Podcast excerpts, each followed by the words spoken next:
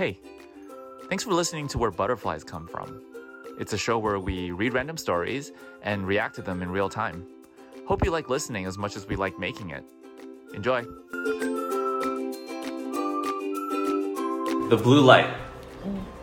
A soldier has served a king his master many years, till at last he was turned off without pay or reward.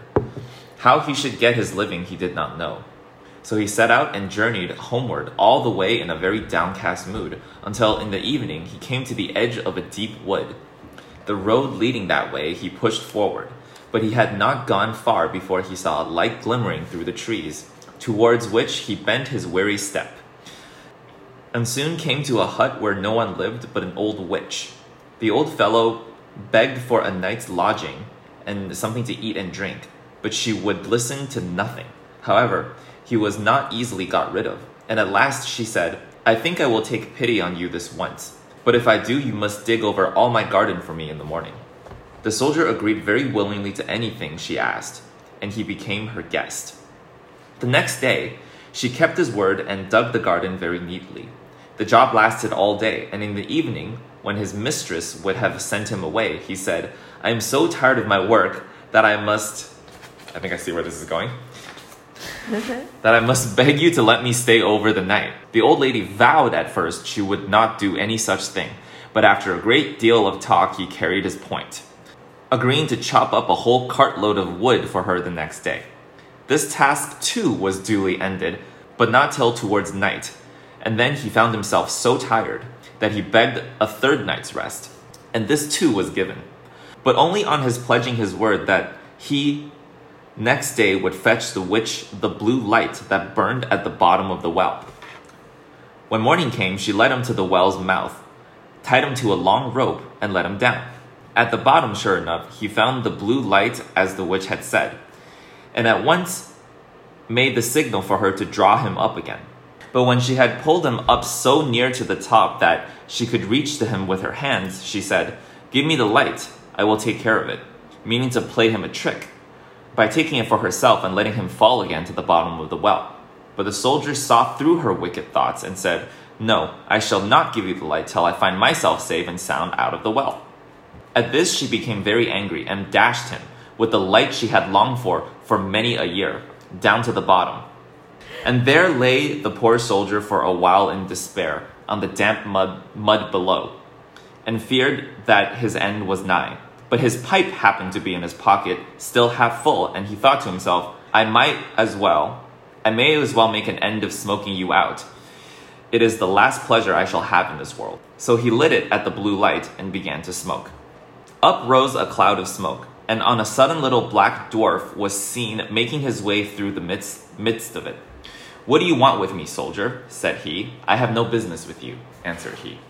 Uh, but the dwarf said, I am bound to serve you in everything, as lord and master of the blue light. Aladdin. Three wishes.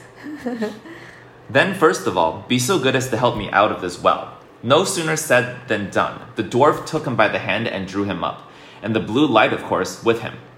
Now, do me another piece of kindness, said the soldier. Pray, let that old lady take my place in the well.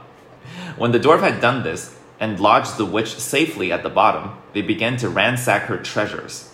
And the soldier made bold to carry off as much of her gold and silver as he well could. Then the dwarf said, If you should chance at any time to want me, you have nothing to do but to light your pipe at the blue light, and I will soon be with you. The soldier was not a little pleased at his good luck, and went into the best inn in the first town he came to and ordered some fine clothes to be made at a handsome room to be got ready for him. When all was ready, he called his little man to him and said, The king sent me away penniless and left me to hunger and wait. I have a mind to show him that it is my turn to be master now. So bring me his daughter here this evening, that, that she may wait upon me and do what I bid her. That is rather a dangerous task, said the dwarf. But away he went took the princess out of her bed, fast asleep as she was, and brought her to the soldier. Very early in the morning, he carried her back. So this is after the sex. no. this is not. no. This is not after they did it. No, there was nothing going on. Everything done is written. You okay. Very early in the morning, he carried her back. You don't add any plot. Okay, all right. Maybe I'm just misunderstanding this. And as soon as she saw her father, she said, I had a strange dream last night. I thought I was carried away through the air to a soldier's house, and there I waited upon him as his servant.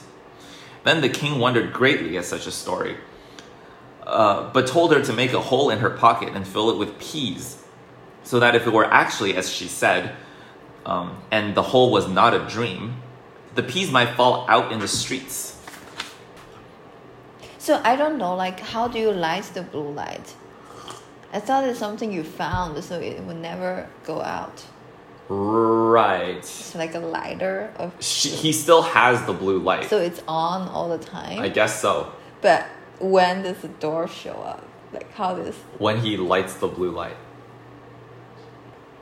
Uh huh. So I think that that's one of the things you're just gonna have to assume. yep. And the hole was not a dream. The peas might fall out in the streets as she passed through, and leave a clue to tell her tell whither she had been taken. She did so, but the dwarf had heard the king's plot. And when evening came, as the soldiers said he must bring him the princess again, he strewed peas over several of the streets, so that the few that fell from her pocket were not known from the others. Wow, that's real. Oh. How does he know that? He can do anything. That's a setting. I see. The dwarf can just. The dwarf is. and he knows is- everything. He knows be, everything. He can be in the kingdom, right? Anywhere. He can kidnap. Wouldn't it be funny if the dwarf was just walking down the street and just overheard the king? Like the king was just like, "Put some peas in the pocket," and the dwarf was like, "Huh." I bet the guy would like to know about this. That's also the setting then that he's extremely lucky. Yeah, Can can be the thing. yeah, yeah, yeah. Uh, the princess again. he strewed peas all over several of the streets so that the few that fell from her pocket were not known from the others. And the people amused themselves all the next day picking up peas and wondering where so many came from. When the princess told her father what had happened to her the second time, he said, Take one of your shoes with you and hide it in the room you are taken to. The dwarf had heard this also. And when the soldier told him to bring the king's daughter again, he said, I cannot save you this time. It will be an unlucky thing for you if you are found out, as I think you will. But the soldier would have his own way. Then you must take care and make the best of your way out of the city gate very early in the morning, said the dwarf. The princess kept one shoe on her as her father bid her, and hid it in the soldier's room. And when she got back to her father, he ordered it to be sought for all over town. And at last it was found where she had hid it. The soldier had run away, it is true, but he had been too slow and was soon caught and thrown into a strong prison and loaded with chains. What was worse, in the hurry of his flight, he had left behind him his great treasure, the blue light, and all his gold, and nothing left in his pocket but one poor ducat. As he was standing very sorrowful at the prison grating, he saw one of his comrades and called out to him and said, If you will bring me a little bundle I left in the inn, I will give you a ducat. His comrade thought this very good pay for such a job, so he went away, and soon came back bringing the blue light and the gold. Then the prisoner soon lit his pipe. Up rose the smoke, and with it came his old friend the little dwarf. Do not fear, master, said he. Keep up your heart at your trial and leave everything to take its course. Only mind to take the blue light with you. The trial soon came on. The matter was sifted to the bottom. The prisoner found guilty, and his doom passed. He was soon ordered to be hung forthwith on the gallows tree. But as he was let out, he said he had one favor to beg of the king. What is it? said his majesty. That you will deign to let me smoke one pipe on the road. Two, if you like, said the king. Then he lit his pipe at the blue light, and the black dwarf was before him in a moment. Be so good as to kill, slay, or put to flight all these people, said the soldier. And as for the king, you may cut him into three pieces. Then the dwarf began to lay about him, and soon got rid of the crowd around. But the king begged hard for mercy, and to save his life, agreed to let the soldier have the princess for his wife, and to leave the kingdom to him when he died. What? The end. What? That's the end of that story. What do you think? I don't think anything. It can it kind of ended pretty abruptly, huh? Yeah, it's so weird. What's So princess is king's daughter, right? You basically just use her. To stay alive, and I, what was this? And I don't know. Be so good as to kill, slay. Kill is the same as slay. Be so good as to kill, slay, or put to flight all these people, said the soldier. And as for the king, you may cut him into three pieces. Right. He's a bad person. And he didn't. He why he want a princess? He just Because it's a princess. She's a princess. you just get get her in the house and just slave her. It's every man's dream. And then she just go back, saw that's a dream. And uh, the king doesn't want to protect her from being taken away. Just ask her to find out yeah, no, the, all you know, all of the daughters are just political sort of bargaining chips. It's not political. He cannot get anything from this. He can stay alive. Not till the end. Yeah, yeah.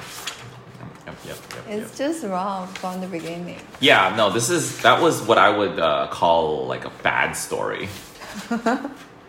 No, you must learn something from it. Um, okay, what did what did you learn from that? you need to be strategic. Yeah. You gotta be smart. So that you can stay at a witch's place. And I mean, uh, he he was like, hey, I just need, yeah.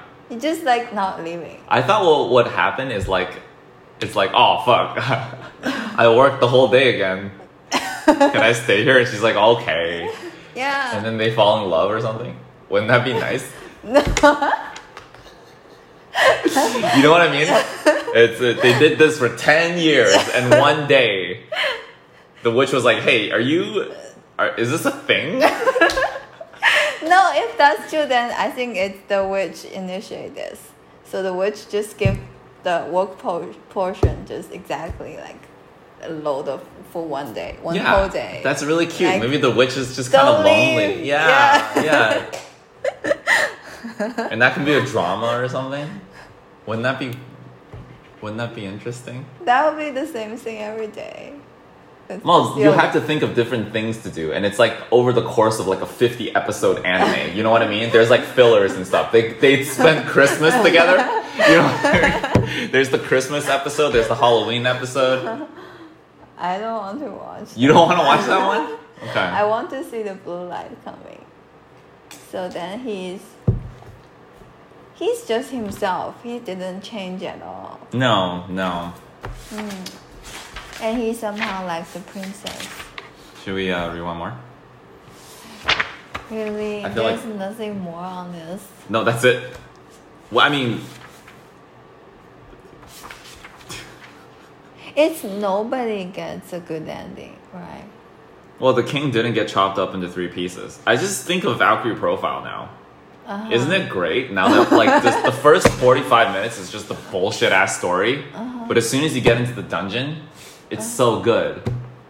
But you're just fighting. What's the purpose for that? It looks sick.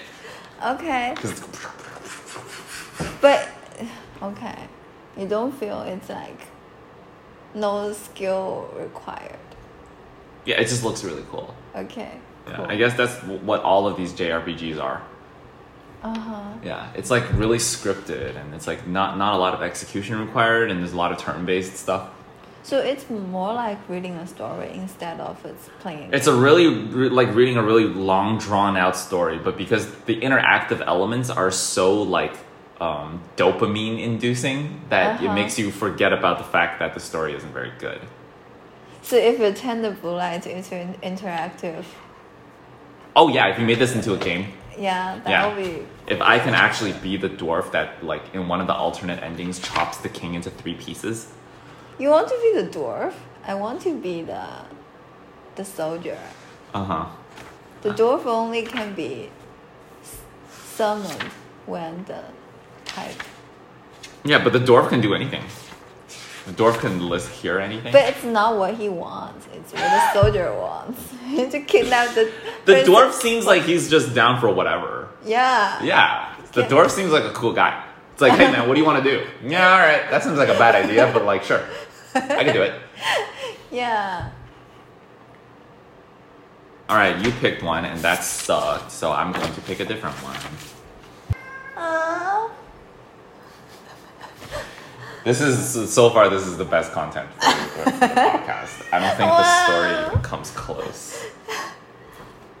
Then yeah, you pick any one. Jenny, One. One. all right. You pick another one. There's one called the nose. Okay. The nose. The eyes. No. Eyes, nose, lips.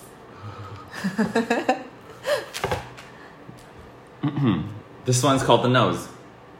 Did you ever hear the story of the three poor soldiers who, after, ha- who, after having fought hard in the wars, set out on the road home begging their way as they went? This sounds like the other story. Mm-hmm.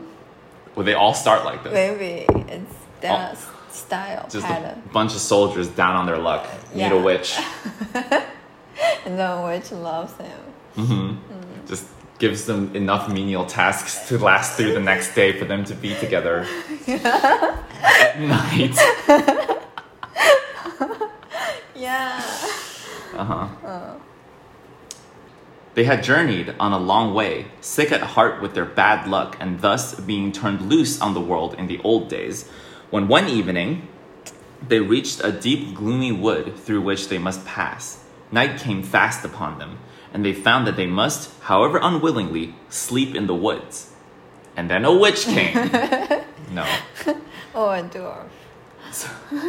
So, to make all as safe as they could, it was agreed that two should lie down and sleep, while a third sat up and watched, lest wild beasts should break in and tear them to pieces. When he was tired, he was to wake one of the others and sleep in his turn. And so on with the third, so as to share the work fairly among them. Among them, the two who were first to rest soon lay down and fell fast asleep, and the other made himself a good fire under the trees and sat down by the side to keep watch. He had not sat long before all of a sudden up came a little man in a red jacket. Mm-hmm. Like a dwarf. oh, witch. Who's there? said he. A friend, said the soldier. What sort of friend? An old broken soldier, said the other, with his two comrades who have nothing left to live on. Come, sit down and warm yourself. Well, my worthy fellow, said the little man, I will do what I can for you. Take this and show it to your comrades in the morning. So he took out an old cloak and gave it to the soldier, telling him whatever he put over his shoulders, anything that he wished for would be fulfilled. Then the little man made him a bow and walked away. Doctor Strange. yeah, and a lot of lot of wishing going Yeah. on. A lot of like just things like you could it's whatever, whatever you want. I guess that's what people just want. Mhm. The second soldier's turn to watch soon came, and the first laid himself down to sleep. But the second man had not sat by himself long before up came the little man in the red jacket again. The soldier treated him in a friendly way, as his comrade had done, and the little man gave him a purse, which he told him was always full of gold. Let him draw as much as he would. Then the third soldier's turn to watch came, and he also had the little man for his guest, who gave him a wonderful horn that drew crowds around it whenever it was played, and made everyone forget his business to come and dance to its beautiful music. I like that one. Yeah. In the morning, each told his story and showed his treasure. And as they all liked each other very much and were all friend, old friends, they agreed to travel together to see the world, and for a while only to make use of the wonderful purse. And thus they spent their time very joyously, until at last they began to be tired of this roving life and thought they should like to have a home of their own. So the fo- first soldier put his cloak on and wished for a fine castle. In a moment it stood before their eyes, fine gardens and green lawns spread out, and flocks of sheep and goats, and herds of oxen were grazing about. And out of the gate came a fine coach with three dapple gray horses to meet them and bring them home. All this was very well for a time, but it would not do to stay at home always. So they got together all their rich clothes and horses and servants and ordered their coach with three horses and set out on a journey to see a neighboring king. Now, this king had an only daughter, and as he took the three soldiers for king's sons, he gave them a kind welcome. One day, as the second soldier was walking with the princess, he saw, she saw him with the wonderful purse in his hand, and having asked what it was, he was foolish enough to tell her, though indeed it did not much signify, for she was a witch and knew all of the wonderful things that the three soldiers brought. Now, this princess was very cunning and artful. The princess is a witch? How does the princess become a witch? What does the witch hmm. mean? Witch is a job? No. Witch is a witch. So you're born as a witch. I guess, yeah. yeah. Okay. So she sat to work and made a purse so like the soldiers that no one would know one from the other. And then asked him to come and see her, and made him drink some wine that she had got ready for him. So he fell fast asleep. Then she felt his pocket, took away the wonderful purse, and left the one she had made in its place. The next morning, the soldiers set out home, and soon after they reached their castle, happened to want some money. They went to their purse for it and found something indeed in it. But to their great sorrow, when they had emptied it, none came in the place of what they took. Then the cheat was soon found out, for the second soldier knew where he had been, and how he had told a story to the princess, and guessed that she had betrayed them. Alas, cried he, poor wretches that we are! What shall we do? Oh, said the first soldier, let no great hairs grow for this mishap. I will soon get the purse back. So his, he threw his cloak across his shoulders and wished himself in the princess's chamber. Yeah, you could just do whatever you want. The, the Harry Potter one. yeah, but he doesn't even have to go anywhere. You just wish. You could just wish to be and- there. Yeah. There he found her sitting alone, telling her gold that fell around her in a shower from the purse. But the soldier stood looking at her too long, for the moment she saw him, she started up and cried out with all her force Thieves! Thieves! So that the whole court came running and tried to seize him. The poor soldier now began to be dreadfully frightened in his turn, and thought it was high time to make the best of his way off. So, without thinking of the ready way of traveling that the cloak gave him, he ran to the window, opened it, and jumped out. And unluckily, in his haste, his cloak caught and was left hanging, to the great joy of the princess, who knew its worth. The poor soldier made the best of his way home to his comrades on foot and in a very downcast mood. But the third soldier told, told him to keep up his heart, and took his horn and blew a merry tune. At the first blast, a countless troop of foot and horse came rushing to their aid, and they set out to make war against their enemy. Then the king's palace was besieged, and he was told that he must give up the purse and cloak, or that not one stone should be left upon another. And the king went into his daughter's chamber and talked with her. But she said, Let me try first if I cannot beat them some other way. So she thought of a cunning scheme to over overreach them. Just put the cloak on and wish for whatever the hell you want. And she had the purse. I mean, the, you don't even need the money. Yeah. So she thought of a cunning scheme to overreach them, and dressed herself out as a poor girl with a basket on her arm, and set out by night with her maid, and went into the enemy's camp as if she wanted to sell trinkets. In the beginning, she began to ramble about, singing ballads so beautifully that all the tents were left empty. And the soldiers ran around in crowds and thought of nothing but hearing her sing. Among the rest came the soldier to whom the horn belonged, and as soon as she saw him, she winked to her maid, who slipped slyly through the crowd and went into his tent where it hung, and stole it away.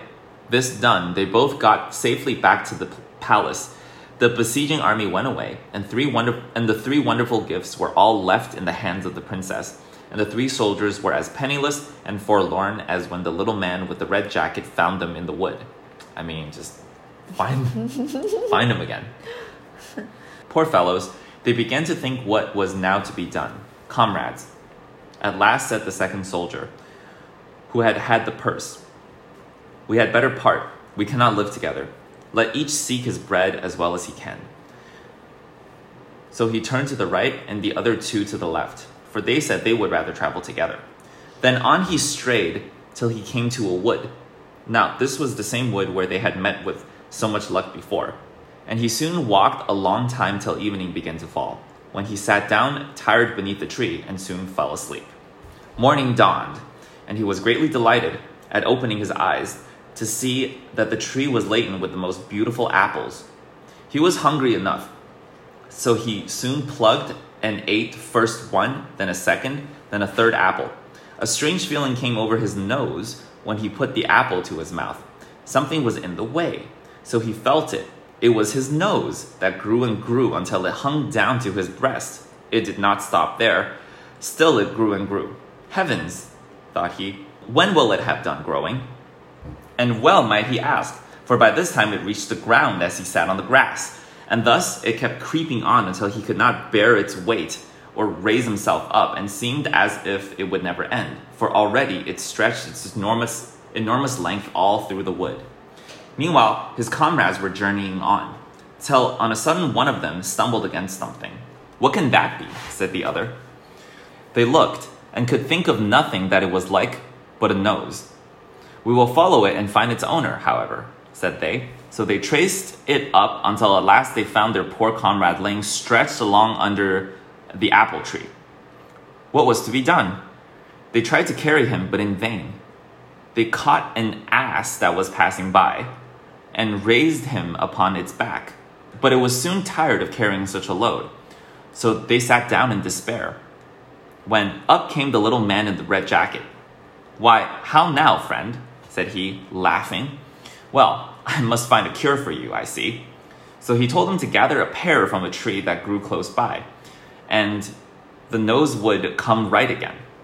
No time was lost, and the nose was soon brought to its proper size, to the poor soldier's joy. I will do something more for you yet, said the little man. Take some of those pears and apples with you.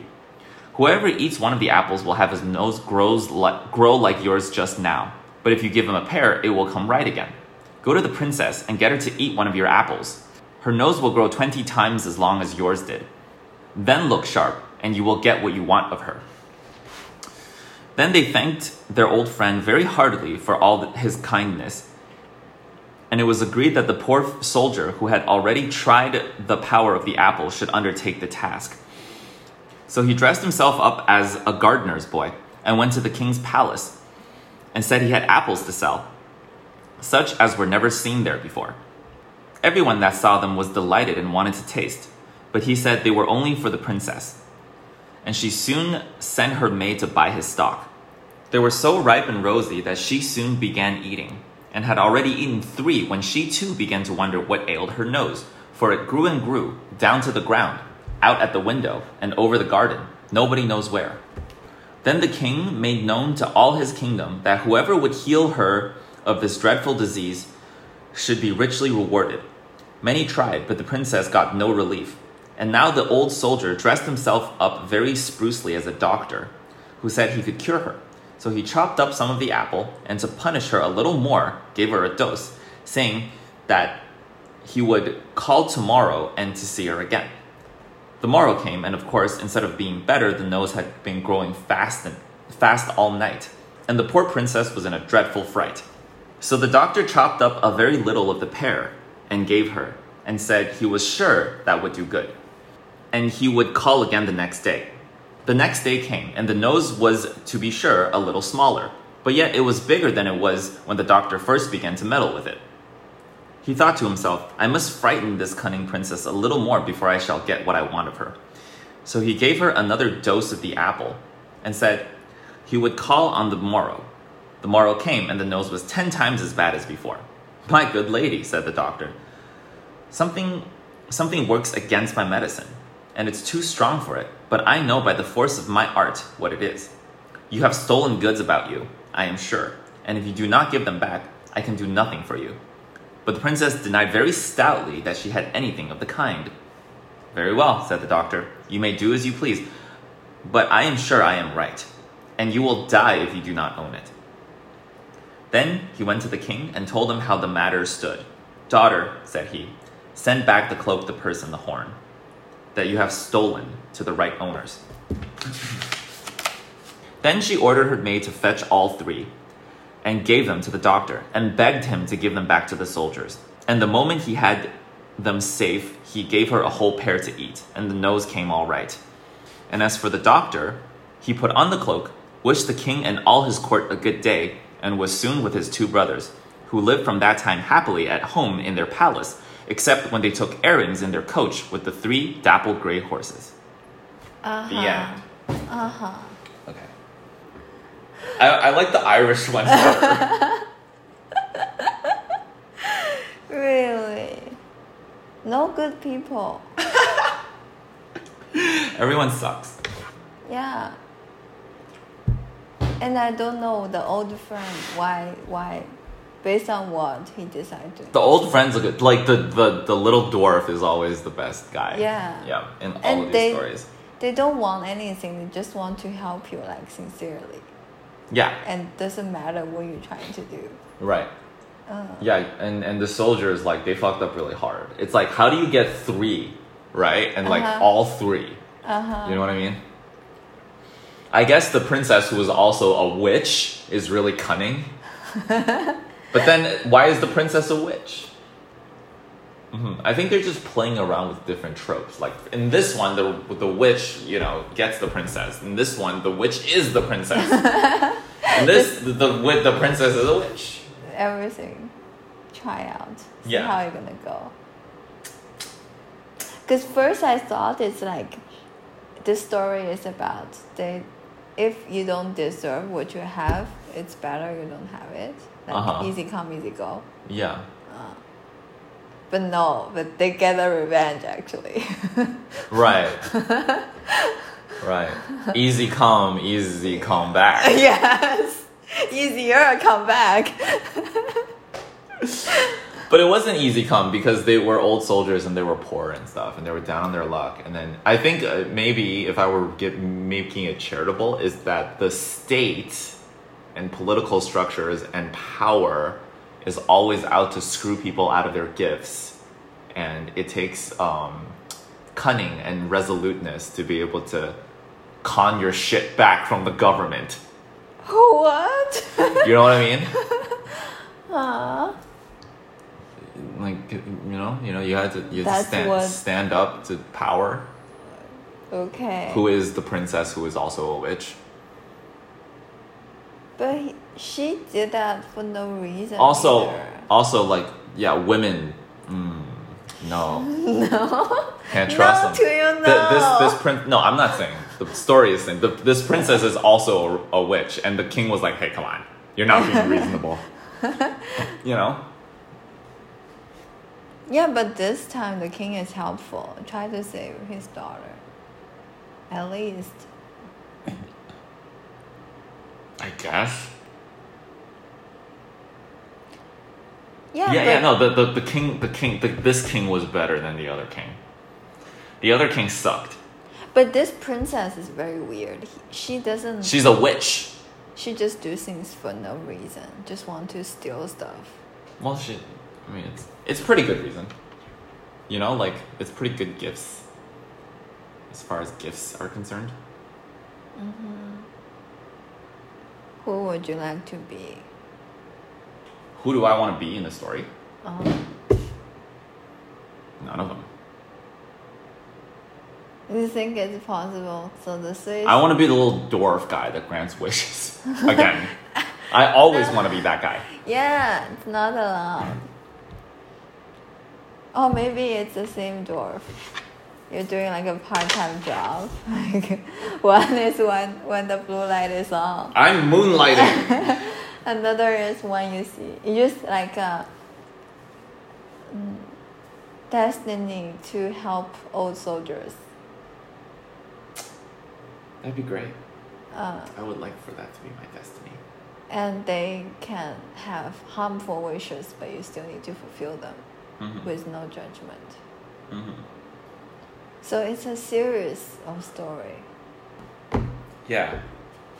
So far, I'm not very impressed. It's the same story. Mhm. The Irish ones were, were, were like at least that's like crazy. You know, that shit's insane. This is normal and like okay. and just boring. Yeah. Yeah, and it's all the tropes. It's all the tropes, and like the powers aren't even fucking interesting. Like the um, The three wishes that they can. no. Nobody can take a penny. Yeah, yeah, yeah, yeah. That one, that one. The purse where like, yeah, yeah. That's that's the. If you pick up this hammer, you can't stop swinging it, and he cons the devil. You know what I mean? That's way better. This is fucking cookie cutter nonsense. It's just boring. That guy fucking conned the devil. and yeah, it's not about the purpose where you start. It's about somehow you end up better. Yeah, yeah, yeah, yeah, yeah. It's always that's what I really like about it is you Yeah. don't know you don't know what's gonna happen and it's Yeah. fucking insane. yeah. For this, it's like yeah, you know what's gonna happen and it's yeah. But it's tragedy over tragedy. Mm-hmm.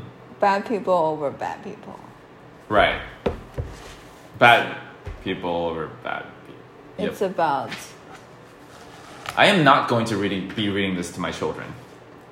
Mm-hmm. Uh, the Irish ones, though, that's that's that's where it's at. I don't think they can understand it. I'll I'll make sure. I'm like, all right, kid, this is what I think. All right. If you don't think the same thing, you're thinking it wrong. Uh huh. Like the, this is what I think the um, you know the schism between the Catholicism and Protestantism means. right in the context of this story, Daddy, I don't understand. No, no, okay, okay, okay. So Catholicism is the denomination of Christianity. Roman Catholics, pay attention. But how come this is the more like a popular one? So people just easy to remember this or like I'm pretty sure that this is like British, like English. But it's like um so like Disney do lots of these things. Yeah, and Walt Disney like took pe- thing. The, these stories are just more popular.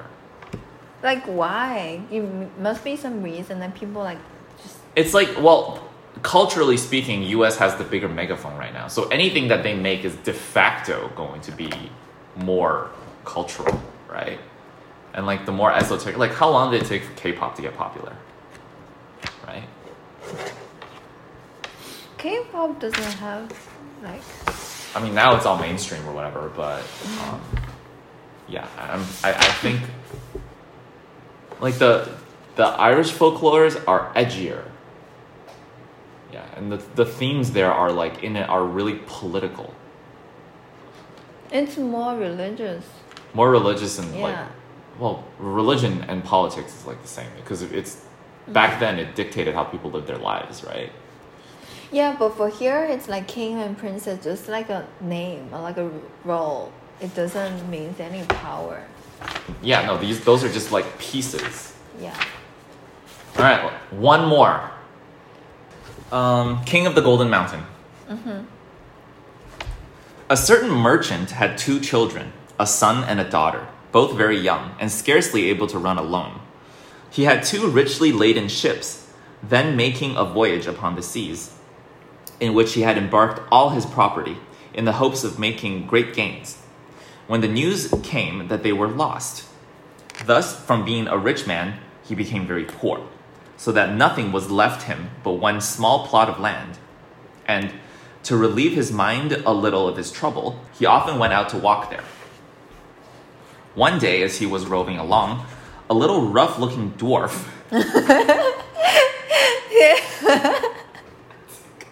I'll grant you three wishes. The door is Here's so a- busy, it's everywhere. Here's a golden mountain of which you can be king. This The sky is everywhere. you think it's one dwarf? I think so. Because Okay. the power is the same. All right. One day, as as he was roaming along, a little rough-looking dwarf stood before him and asked him why he was so sorrowful, and what it was that he took so deeply to heart. But the merchant replied, "If you could do me any good, I would tell you." "Who knows, but I may," said the little man. "Tell me what is the matter, and perhaps I can be of some service." Uh-huh. Then the merchant told him how all his wealth was gone to the bottom of the sea, and how he had nothing left except that little plot of land. Oh, trouble not yourself about that, said the dwarf. Only promise to bring me here twelve years hence. Whatever meets you first on your return home, I will give you as much gold as you please. Yeah, it's the same dwarf. Mm-hmm. The merchant thought this was no great request, that it would most likely be his dog or something of that sort, but forgot his little child. So he agreed to the bargain and signed and sealed the engagement to do what was required. But as he drew near home, his little boy was so pleased to see him that he crept behind him and laid fast hold of his legs. Then the father started with fear and saw what it was that he had bound himself to do. But as no gold was come, he consoled himself by thinking that it was only a joke that the dwarf was playing him. About a month afterwards, he went upstairs to an old lumber room to look for some old iron, that he may sell it and raise a little money. That there he saw a large pile of gold lying on the floor. At the sight of this, he was very greatly delighted and went into trade again and became a greater merchant than before. Meanwhile, his son grew up, and as the age of 12 years drew near, the merchant became very anxious and thoughtful, so that care and sorrow were written upon his face. The son one day asked what was the matter, but his father refused to tell for some time. At last, however, he said that he had, without knowing it, sold him to a little ugly looking dwarf for a great, for a great quantity of gold, and that the twelve years were coming round when he must perform his agreement. Then the son said, Father, give yourself very little trouble about that. Depend upon it, I shall be too much for the little man. Oh, Wow, why? His son is just paying the ass. when the time came, they went out together to the appointed place, and the son drew a circle on the ground and set himself and his father in the middle. What is this, Journey to the West? Okay. The little dwarf soon came and said to the merchant, Have you brought me what you promised? The old man was silent, but his son answered, What do you want here? The dwarf said, I come to talk with your father, not with you. You have deceived and betrayed my father, said the son. Give him up his bond. No, replied the other, I will not yield up my rights. Upon this, a long dispute arose, and at last it was agreed that the son should be put into an open boat that lay on the side of a piece of water hard by, and that the father should push him off with his own hand, so that he should be turned adrift. Then he took leave of his father and set himself in the boat. And as it was pushed off, it heaved and fell on the side into the water. So the merchant thought that his son was lost and went home very sorrowful. But the boat went safely on and did not sink. And the young man sat securely within, till at length they ran ashore upon an unknown land. As he jumped upon the shore, he saw before him a beautiful castle, but empty and desolate within for it was enchanted. At last, however, he found a white snake in one of the chambers. Well, a lot's happening. now, the white snake was an enchanted princess. Uh-huh, of course. Now, the white snake was an enchanted princess, and she rejoiced greatly to see him. Art thou at last come to be my deliverer? Twelve long years have I waited for thee, for thou alone canst save me. This night, twelve men will come. Their faces will be black and they will be hung around with chains. They will ask what thou dost here. But be silent, give no answer, and let them do what they will. Beat and torment thee. Suffer all, only speak not a word. And at twelve o'clock they must depart. The second night, twelve others will come, and the third night, twenty-four. what's going on like here? twenty-four will beat the shit out of you. But you cannot make a sound, and they just But no, but you can suffer it, but you can't say anything. but you, they're just gonna de- depart at certain time, like Cinderella.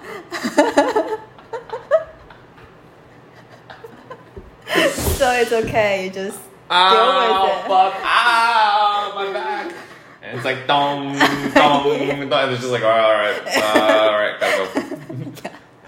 Next time, next time, Next. tomorrow. And the third night, 24, who will even cut off thy head. But at the twelfth hour of that night, their power is gone, and I shall be free. And I will come and bring thee the water of life, and will wash thee with it, and restore thee to life and health.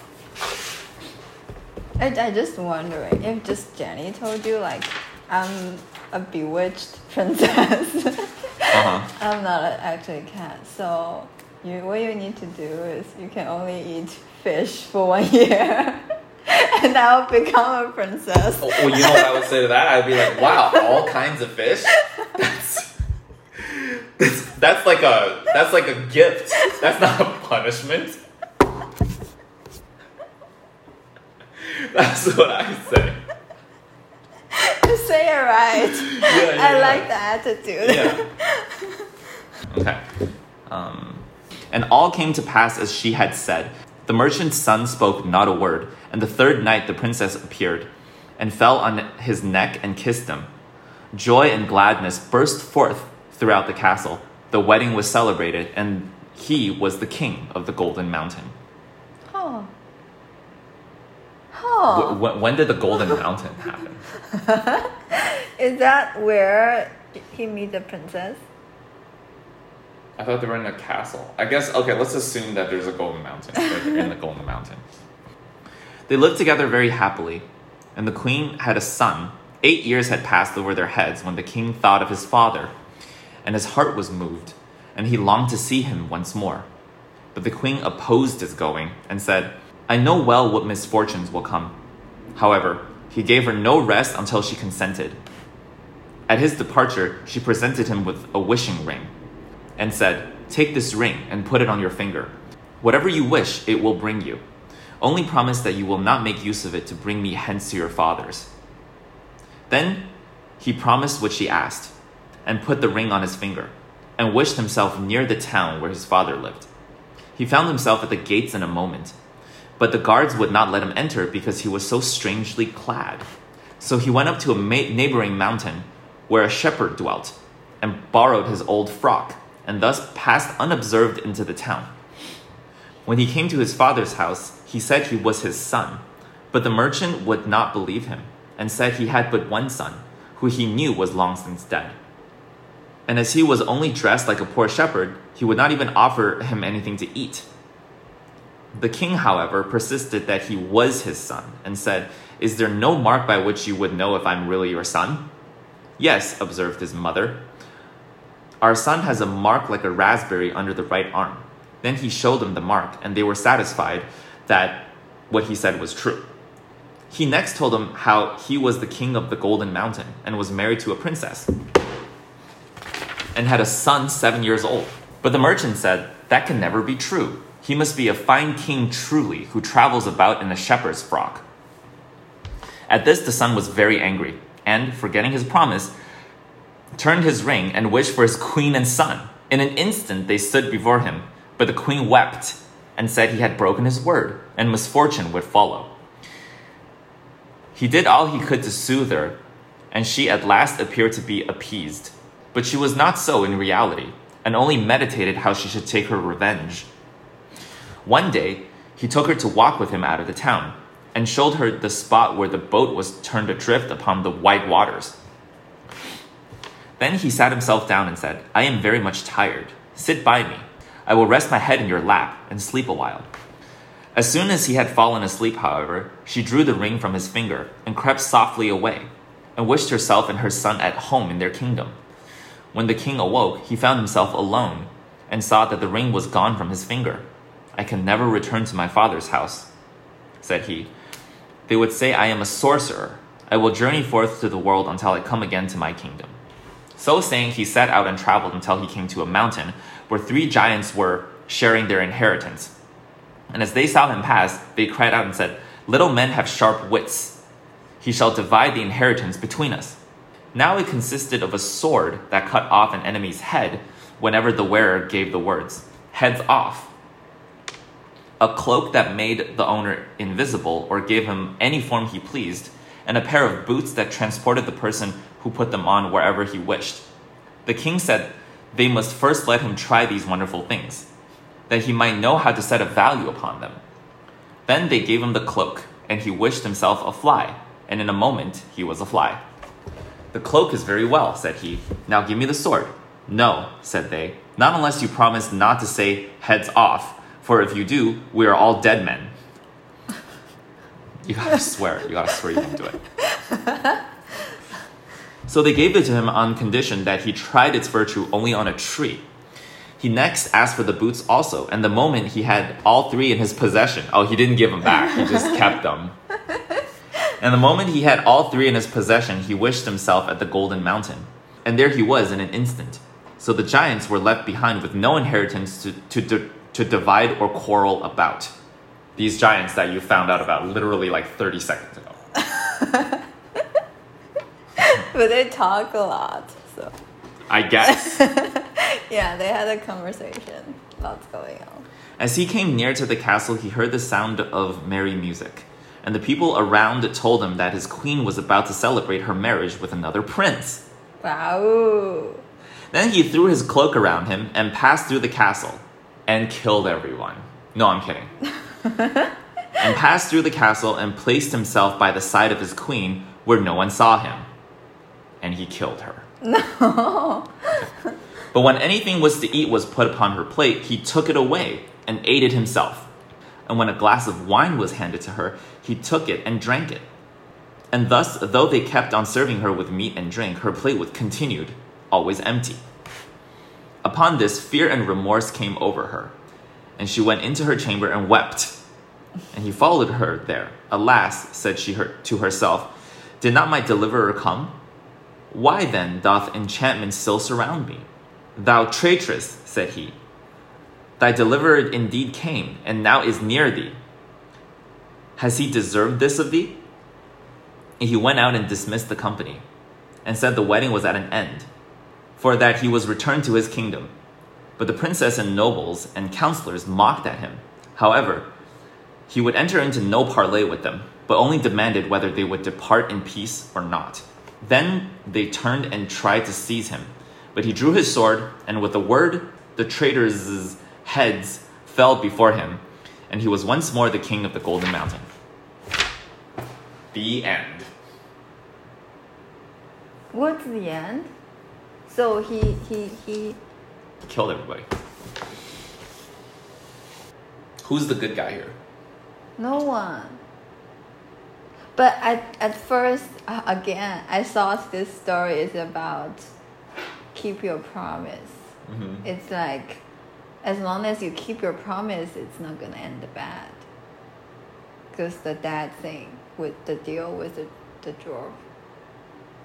I see.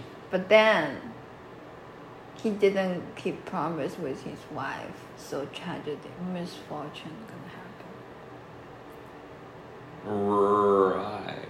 To her. To her, yeah, so weird. Why is to her? To whoever believes it, maybe. She's he, she's like, hey, can you not do this thing? Otherwise, bad things will happen. And he's like, all right, got you, right? And he goes and he's like, oh fuck, I did the thing. And the wife is like, what did I fucking say? what the, what the fuck is wrong with you? I'm leaving. And he's like, oh, I'll show you. yeah, that doesn't end right. hmm Where did the three giants come from? Yeah, what what's the purpose for They were shooting? guarding the Golden Mountain, but this was that was never established. There was a dwarf. The dwarf is the same dwarf. I think the the dwarf learned from the first two stories that he needs something back too. Like chronologically speaking, you think this happened after the first two stories, and it just so happens that we read them in that order. Is that what you're saying? Yeah, And he's he there's the this is character development for the dwarf. dwarf, yes. and the dwarf now learned that it's better I ask for a prize so that people can wish like responsible. Yeah. So now he wish gold in exchange is his son. But his son is lucky Mm-hmm. by himself. Mm-hmm. Uh, that's the story. Mm-hmm. Still, he didn't. The dwarf doesn't mean to hurt anyone. Mm-hmm. You know, I'm really I'm rooting for this dwarf. I, I'm telling you, I've always rooted for the he. Yeah, maybe at, at the end of the quote unquote end of uh, this, the dwarf will learn that you can't just give people what they want. you have to be really wise with the way that you're granting wishes, That right? And it's like it's it's fucking all this shit about like oh be careful what you wish for. Uh-huh. Yeah, but like. What if the person granting me the wishes can be a little more responsible? He can grant me anything. But but this is not about being God. Like you don't know what's good or bad. Like you give what he wants, maybe that's the trigger for misfortune. Yeah, I feel like that's a failure of language because you can't you a wish is in the affirmative, right? But you can't possibly think of all the caveats Uh-huh. that can happen if you had the thing. And I feel like it's a the, the thing that you're wishing for is like a state of mind, right? But and the- the, the- thing the- that you should wish for is equanimity and, and peace. Also, hold on. I have a I I have a I I have another note on this. A certain merchant had two children, a son and a daughter. Uh-huh. What happened to the daughter? The daughter is is the princess that grows a big nose. yeah. Ho- hopefully, it's not the princess the son marries because they're siblings and that's gross. No, that that prince was a snake. It's very bad children. Mm. It just it's like a, you need to believe what she said. It's also like a deal, like what I offer. Like if Jenny just told you she's a princess, you need to believe her. Okay. And you need to do like being beaten every night Oh yeah. and then you can become the king. Th- th- this is the best part of the story. um, Twelve long years have I waited for thee, for thou can, uh, thou alone can save me. This night, twelve men will come. Their faces will be black, and they will be hung around with chains. They will ask thou what thou dost here, but be silent, give no answer, and let them do what they will. Beat and torment thee. Suffer all, only speak not a word. And at twelve o'clock they must depart. The second night, twelve others will come, and the third night, twenty-four, who will even cut off thy head. But at the twelfth hour of that night, their power is gone, and I shall be free, and will come and bring thee the water of life, which is another story. yeah. so this is really like a serious. Yeah, you gotta. Uh, wow, I want. I want to learn more about that. Look, uh, so far these stories are so underwhelming. Honestly, compared to those Irish ones, Uh huh. man. Yeah. Maybe it's because we read too much this pattern, because it's more familiar. What would be the pattern So the for the I- Irish ones besides utter batshit insanity and like purgatory? so it does. They're talking about where butterflies come from, man. This is Gigi Muge shit. Right. This is so, like non-dualism. It's like that's where butterflies come from. so you this, know? this is like uh, because the Disney done this and it's m- more like well told. Like everyone. No, I think this is just yeah. It's very easy to like conceptualize. The themes are very easy. So we are kind of brainwashed to this pattern already. So it's not surprise anymore. Yeah, but it's not good because um, Hank Green he wrote *The Fault in Our Stars*. Wait, no. Well, he was quoting this. He didn't say this, but he he quoted someone else, which uh, was like, uh, "Truth resists simplicity." Really? But I feel in the science world, sim- simplicity means truth. Mhm. Usually, a like simple formula is the better formula. Yeah, but yeah, the the simplest one is the unified theory, and they never found it because truth resists simplicity. Like, sure, E equals mc squared is useful. I'm speaking out of my ass here, by the way, but the fact that you know, it there's there keeps on being more mystery. The universe is a bigger and bigger mystery. The more you look at it, the bigger you make your telescopes and the bigger you make your microscopes, the more shit there is to look at. Is that, I mean, in the Buddhist sense, right? It's yeah, it's it's forever going to be a mystery, and you're gonna get more useful stuff by inventing things and exploring outwards and stuff like that. And there's nothing wrong with that. But there's not going to be like a simple end to this mystery. It's just going Yeah, to lead into more is- mystery. It's just the theory, like it's a circle that the bigger the circle, the the edge is what you know. So it's more and more and more. It's more and more, and and, and conversely, like, um, you know, what's the fundamental particle, right? Like that's the fundamental particle is not a fundamental particle. All it is is the limits of your cutting instrument. If you can uh. find a way to break it up, then whatever you break that up into is the fundamental particle, and then you figure out how to break that up. Right? There is no like there is no happy simple answer at the bottom of it. It just complexifies the more you look. then it's not the que- right question to ask. Yeah. Mm. Yes. That is a good assessment. But I still don't understand why this kind of story can live longer, like be more influential. It, it, it's not. Yeah. I don't know. I It's the market selection. I don't mean to be negative on this, but like, yeah, this is not very good. Like any random stories I, I, I've read, I mean, I'm just repeating myself at this point. But yeah, there, there are, there are good folk tales. Um, but see, look, it's a, everyone's got a fucking dwarf in it. It, it's a story about a dwarf. Okay, It has to be a king, a princess, and a dwarf. a dwarf, a soldier. a soldier. Yeah. Yeah. There's that's that's our that's our dude. But I feel especially the the the the princess. It's a lot like Here's like one. Uh huh. you when you are giving like very clear instruction. People just love to like if I do do do do this, I'm guaranteeing that I will have something something something. Mm-hmm. Yeah. Right, and they do the they they don't they just clearly defy Yeah, they just don't ask. They just do that. It's Yeah. just lazy. like the It very thing that you're not supposed to do. You're going to do this exact thing. So Yeah. the princess might as well have not set that rule.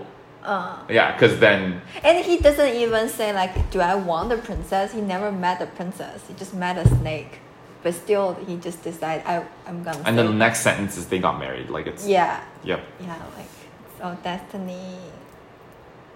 The Brothers Grimm, the Grimm brothers. Let's find out more about the Grimm brothers. They're very famous. Oh, the, the, this is German. Right, right, right. Disney pulled out a lot of German fairy tales. Cinderella, The Frog Prince, Hansel and Gretel, The Little Red Riding Hood, Rapunzel, Rumpelstiltskin, Sleeping Beauty, Snow White. Yeah, impressive, isn't it? Yeah. The rise of Romanticism in the 19th century re- revived interest in traditional folk stories, which so the brothers represented a pure form of national literature and culture. This is German. It's yeah, it's a long time, and it's people just love it. So it's like tested over time. With the goal of researching a scholarly treatise on folk tales, they established a methodology for collecting and recording folk stories that became the basis for folklore studies. Between 1812 and 1857, their first collection was revised and published many times, growing from 108, sorry, 86 stories to more than 200. In addition to writing and modifying folk tales, the brothers wrote a collection of well-respected German and Scandinavian myth- mythologies in 1838, began writing a definitive German dictionary, Deutsch Wörterbuch. Durch. Deutsch Wörterbuch. Uh huh. Germ- Dutch word book. Okay. I'm, I'm probably butchering this. I forgot you were, uh, you were recording. Which they were unable to finish during their lifetimes. Let's see how you pronounce this. Yeah, Disney just need to be more adventurous. Do something with bad people. Deutsches Wörterbuch. Deutsches Wörterbuch. Yeah, there's like millions and millions and millions of stories you can tell. Yeah, but the most like well-known one must be like tested by generation. they're picking winners here. There's no reason why it had to be on Snow White. If it if this if Disney chose a different source fiction, then it would be like the people the things that um the source fiction that it chose it's not it's about the animation anyway and what they did with the story which is like the hero's journey Uh-huh. you can adapt any folk tale to the hero's journey But like at least there's some like Snow White is just good person overall. good purse Instead, like the story we read is nobody's really good. No, yeah. Mm-hmm. Don't don't meet your don't meet your heroes source fiction. Don't meet your heroes. Hi hi Papa. It's funny, we're I didn't know, I thought this was British, Uh, but it turned out to be German, more like Scandinavian. And we're playing uh, Valkyrie Profile yesterday. uh-huh. So it's very that's the theme. Okay. Yeah. What what? Oh. Oh. Música